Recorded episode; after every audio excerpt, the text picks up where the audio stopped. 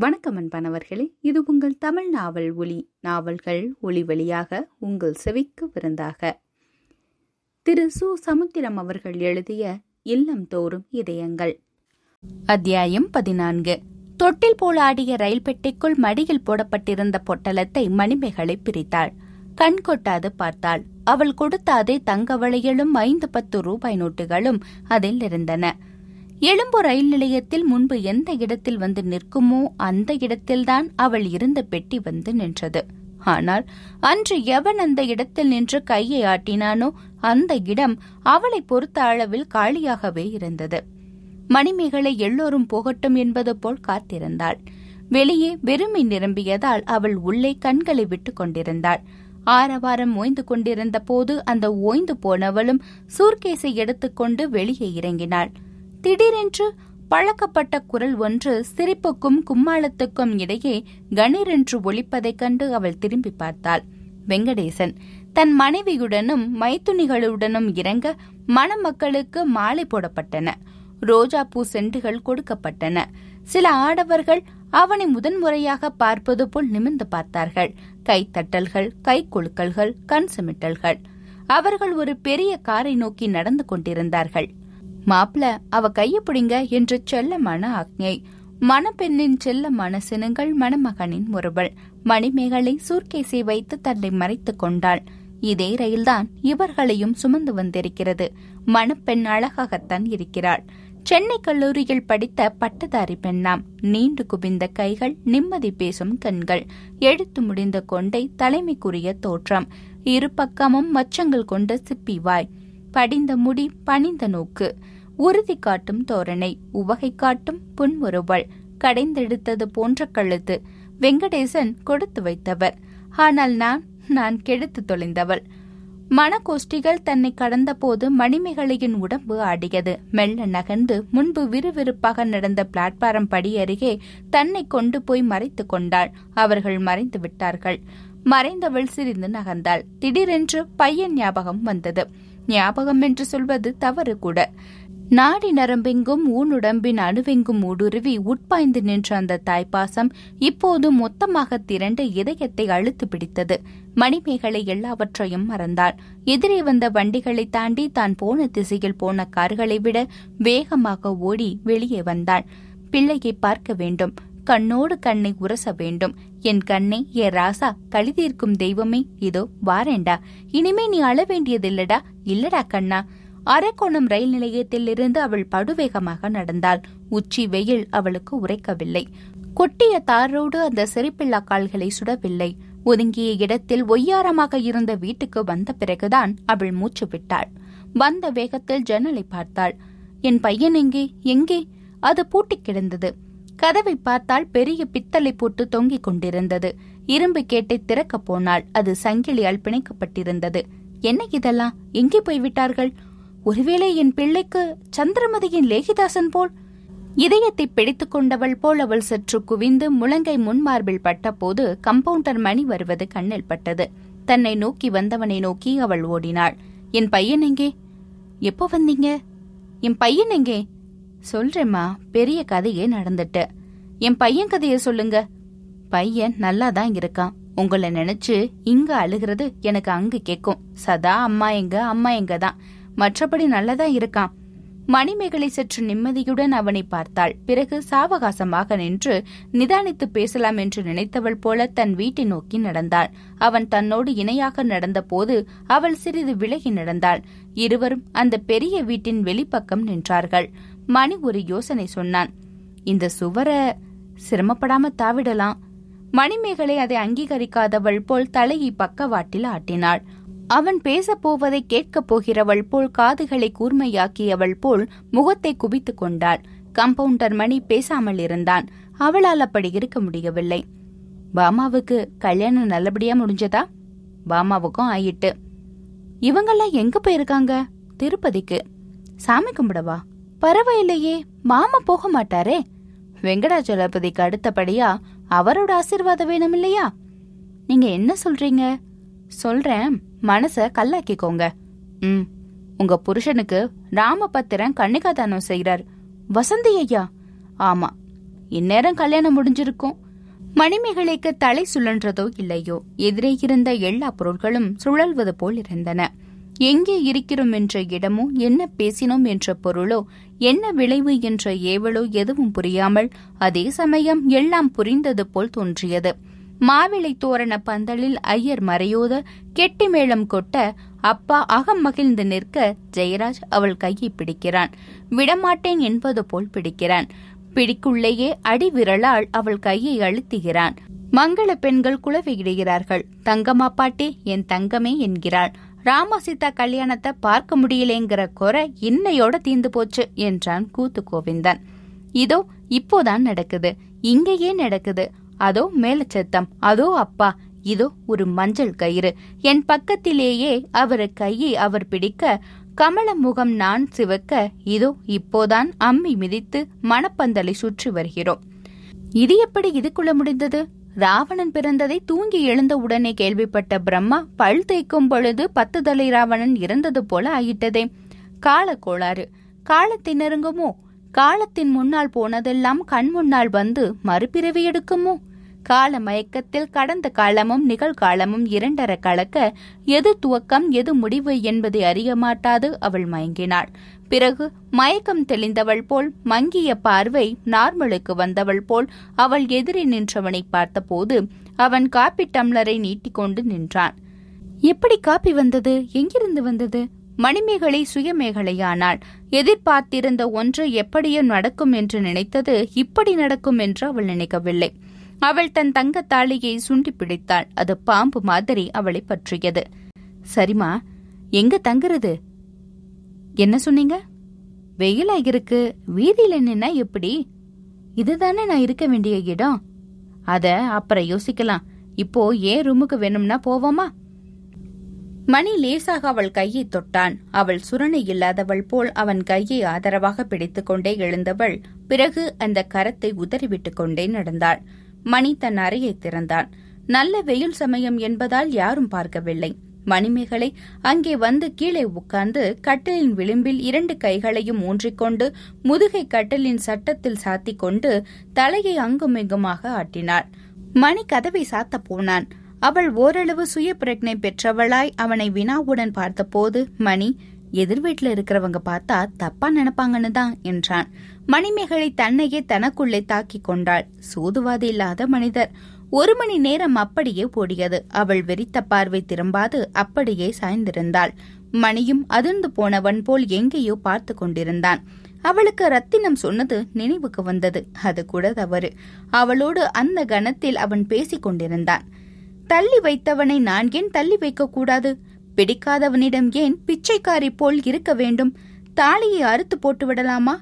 எனக்கு வழி சொல்லிட்டு அப்புறமா உன் ரெண்டாம் பொண்டாட்டியுடன் கொஞ்சுடா என்று கேட்கலாமா? அந்த வசந்தியை விரட்டி அடிக்கலாமா? வேண்டாம் இது என் மகனுடைய எதிர்காலம் சம்பந்தப்பட்ட விவகாரம். அவன் நல்லா இருக்க வேண்டும். நன்றாக படிக்க வேண்டும். நான் கெட்டாலும் அவன் கெடக்கூடாது. அவன் அப்பா மாதிரியே என்ஜினியரா வரணும். சீச்சி என்ஜினியரா வேணும்னா வந்துட்டு போவட்டும் ஆனா அந்த வஞ்சகம் மாதிரி வரக்கூடாது. அந்த அடுத்து கெடுத்த பாவி மாதிரி ஆகவே கூடாது. என்ன செய்யலாம்? என்னால கட்டிக்கவும் முடியல வெட்டி கொள்ளவும் முடியல. இங்கேயே இருந்துடலாமா? வேலைக்காரியாவே இருந்துடலாமா? வேண்டாம்.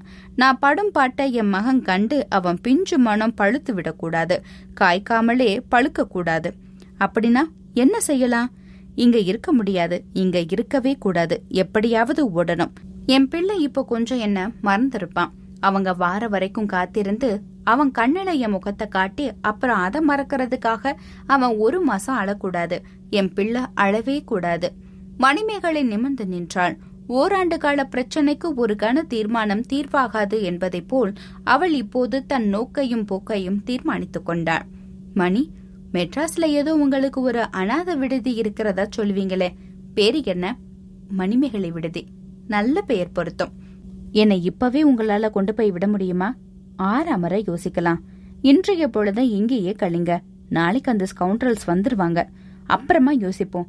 நீங்க என்ன சொன்னாலும் நான் செய்ய தயாரா இருக்கேன். ஆனா இன்னைக்கு வேண்டாம்.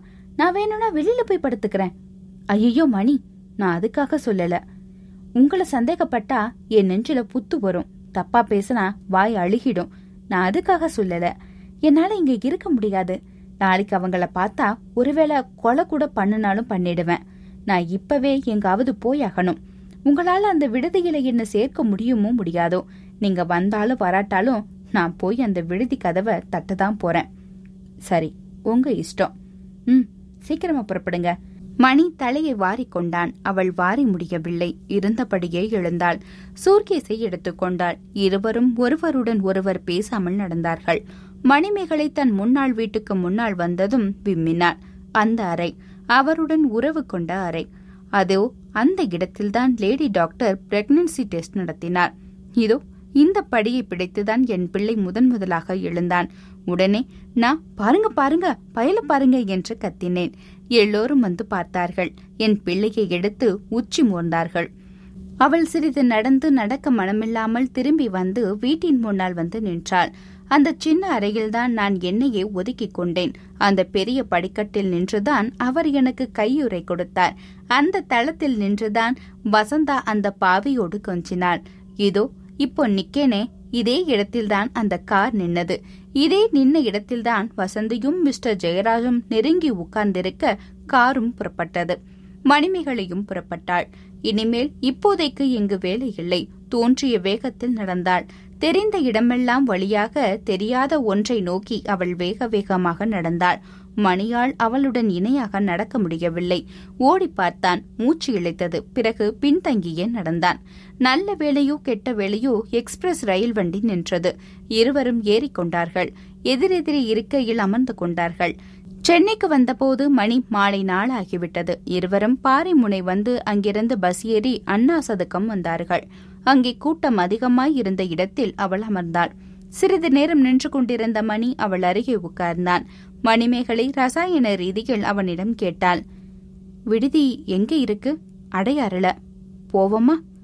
நீங்க இங்கே இருங்க. நான் போய் விசாரிச்சுட்டு வாரேன். இதுல விசாரிக்க என்ன இருக்கு? எப்படியாவது சேர்ந்துடணும். அவசரப்படாதீங்க. நான் போய் பக்குவமா பேசிட்டு வரேன். கம்பவுண்டர் மணி போய்விட்டான். மணிமேகலை வருவோர் போவரை பார்த்து கொண்டே இருந்தாள். ஜோடிகள் பக்கமாக போய் அவர்களுக்கு நெருக்கமாக குறுக்கே நின்று மிளகுவடை சார் வேர்கடல சார் என்று தகர டின்னை வைத்துக்கொண்டு தகாது நடந்து கொள்ளும் வியாபார சிறுவர்கள் சாப்பாடு சரியாக கிடைக்காததால் கர்ப்பிணி பெண்கள் போல் வயிறு புடைக்க நின்ற குழந்தைகள். சக்கர வண்டியில் பச்சி சுடும் பையன்கள். கரும்பு சாறு பிழியும் இளைஞர்கள். சந்தேகத்துடன் தன்னை பார்க்கும் சிவப்பு தொப்பிகள். சந்தேகம் இல்லாமல் தன்னையே வாடிக்கைக்காரி மாதிரி நினைத்து முகந்துரைத்தி முறைக்கும் முரடர்கள். இத்தனை பேரையும் அவள் வேடிக்கையாக பார்த்தாள். வாழ்க்கை வேடிக்கையாகிவிட்டால் வாழ்வதும் வேடிக்கை போல் தெரியுமோ? கஷ்டங்கள் அடுக்கடுக்காய் வந்தால் அந்த கஷ்டமே ஒரு ரசனையாகி விடுமோ ரசனையுடன் பார்த்த அவளுக்கு கொஞ்சம் பயம் பிடித்தது. அந்த முரடர்கள் அவளை நெருங்கிக் கொண்டிருந்தார்கள். பத்திரிகையில் வேறு பலவிதமான செய்திகள் வருகின்றன. இவள் பயந்து போய் எழுந்தபோது மணியும் வந்துவிட்டான். இந்த மணியால் தான் இவ்வளவு பெரிய விஷயத்தை எப்படி இவ்வளவு சீக்கிரமாக முடிக்க முடிந்தது? சரியான மணி மணியான மணி. மணி பேசாமல் சிரித்துக்கொண்டே நின்றான். அவள் அவசரத்துடன் கேட்டாள் பழந்தானே? இன்றைக்கு காய் நாளைக்கு பழம். என்ன சொல்றீங்க? மணிமேகலை விடுதி வார்டன் பாம்பேக்கு போயிருக்காரு. நாளைக்கு காலையில வந்துடுவாராம். வந்ததும் சேர்ந்துடலாம். அப்படின்னா இன்னைக்கு பொழுது எப்படி கழிக்கிறது? என்ன பண்றது? ஏதாவது ஒரு லாட்ஜில் தங்க வேண்டியதுதான். ஊருக்கு போயிட்டு நாளைக்கு வரலாமா? அங்கேயும் உங்க வீடு பூட்டி தானே இருக்கு? மணிமேகலை எதுவும் பேசாமல் கீழே வைத்திருந்த சூர்கேஸை எடுத்தாள். போகலாமா? என்றாள். கிட்ட வந்த டாக்ஸிக்காரனை கடந்து எதிரே வந்த ஒரு ஆட்டோ ரிக்ஷாவில் ஏறி பழைய பஞ்சாங்கம் மாதிரி இருந்த ஏதோ ஒரு லார்ஜுக்கு போனார்கள். லார்ஜ் பையன்களுக்கு மணியை தெரியும் போலுக்கு கண் சிமிட்டி சிரித்தார்கள். அவளுக்கு அங்கே இருப்பு கொள்ளவில்லை. ரூம்பாய் அந்த அறையை திறந்து கொடுத்தான். கட்டிலில் வந்து உட்கார்ந்த மணிமேகலை ஒரு சூர்கேஸை திறந்தாள். அங்கே துணிகளுக்கு அடியில் இருந்த பாமாவின் கடிதங்களை எடுத்து குவியலாக்கிக் கொண்டு உங்ககிட்ட வத்திப்பட்டி இருக்கா? என்றாள். மணி உரிமையோடு அருகில் வந்து அவள் கையை பற்றி ஒரு கடிதத்தை பிடுங்கி படித்தான். படித்துவிட்டு அடடே இந்த பூனையும் பால் குடிக்குமாங்கிற மாதிரி இருந்த இந்த பாமாவா இப்படி எழுதியிருக்கா? உங்க கண்ணத்துல முத்தமிட துடிக்கிறேன். பரவாயில்லையே முத்தம் கொடுக்கற அளவுக்கு போயிட்டாளா? முத்தம் நல்லாதான் இருக்கும் இல்லையா? இது தப்பு இல்ல. செக்ஸ் ஒரு பயாலஜிக்கல் நீட். அதை எப்படி வேணும்னாலும் நிறைவேற்றலாம். இந்த மணியின் பேச்சு ஒரு மாதிரியாக தெரிந்தது. அரக்கோணத்தில் ஒரு மணியும் இங்கு இன்னொரு மணியும் இருப்பது போல் அவளுக்கு தெரிந்தது. இங்கே இருக்கும் மணியே நிஜமான மணி. அவள் சென்ட்ரலில் ரயிலை விட்டு இறங்கியதும் அவள் முதுகை தட்டி புறப்படலாமா? என்று சொன்னதும் கடற்கரையில் விடுதி தேட அவன் தயங்கியதும் இப்போது அவள் வாழ்க்கையில் எதுவுமே நடக்கவில்லை என்பது போல் பாதி அட்டகாசமாகவும் மீதி வேடிக்கையாகவும் பேசுவது அவளுக்கு திட்டமிட்டு சதி செயலாகவே தெரிந்தது. என்றாலும் கலவரத்தை காட்டிக்கொள்ளாமல் அவன் கையில் இருந்த காகிதத்தை வெடுக்கென்று பிடுங்கி காகித குவியலோடு சேர்த்து அந்த குவியலை சுக்கு நூறாக்கி பாத்ரூமுக்குள் போய் போட்டுவிட்டாள். மணி சற்று கோபத்துடன் பேசினான். என்ன இது? ஒவ்வொரு லெட்டரும் ஒரு லட்சம் தாளுமே? நமக்கு நாளைக்கு உதவக்கூடிய காகிதங்களை இப்படியா பண்றது? பாமாவை ஆட்டாட்டுனா ஆட்டி வச்சிருக்கலாமே. சரி போனா போகட்டும். படுக்கலாமா? லைட் ஆஃப் பண்ணட்டுமா? ரூம்பாய் உங்க சம்சாரமான்னு கேட்கான். நம்ம ரெண்டு பேருக்கும் அவ்வளவு பொருத்தம். ரெஜிஸ்டர்ல கூட ஹஸ்பண்ட் அண்ட் ஒய்ஃப்னு தான் எழுதியிருக்கேன். என்ன பண்றது? நாட்டுல நடக்கிற தப்புக்கு இந்த தப்பு பெருசில்ல. ஒரு தப்புல இன்னொரு தப்பு பிறக்குது. இந்த புடவை உனக்கு ரொம்ப அழகா இருக்கு. மணிமேகலை திடுக்கிட்டாள். அட கடவுளே இவன் ஒரு ஜென்டில்மேன் அயோக்கியன் இனிய சுபாவம் இவனுக்கு ஒரு கபட நாடகம். அபலை பெண்களின் சிரமங்களை புரிந்து கொண்டு அந்த சிரமங்களால் தானும் சிரமப்படுவது போல் அவர்களை நம்ப வைத்து அவற்றிற்கு பரிகாரங்களையும் கொடுத்து கொண்டே அவர்களின் கற்பை எடுப்பது தெரியாமலே எடுப்பவன். இப்படிப்பட்ட அயோக்கியத்தனமான அயோக்கியன்களால்தான் பெரும்பாலான பெண்கள் கெட்டுப் போகிறார்கள். அவர்களே கெட்டுப் போகும்படி செய்யும் இந்த ஒயிட் காலர் வித்தைக்காரர்கள் கெடுப்பதற்கும் தயாராக இருப்பவர்கள். இவன் கொடுத்த மாத்திரைகள் வசிய மாத்திரைகள் போன்றவை. பெண்கள் முரட்டு மீசையும் பரட்டை தலையும் உள்ளவர்களை விட இப்படிப்பட்ட சுருட்ட முடியும் கிருதாவும் உள்ள கீழ்த்தரமான மேல்தர பேரொழிகள்கிட்ட தான் ஜாக்கிரதையா இருக்க வேண்டும். இந்த மடையன் என் சம்மதம் கிடைத்துவிடும் என்று அசைக்க முடியாத நம்பிக்கையில் இப்படி பேசுகிறான். இவனிடம் பகைமை பாராட்டாது பக்குவமாக பேச வேண்டும். அந்த விடுதியில இடம் கிடைக்குமா?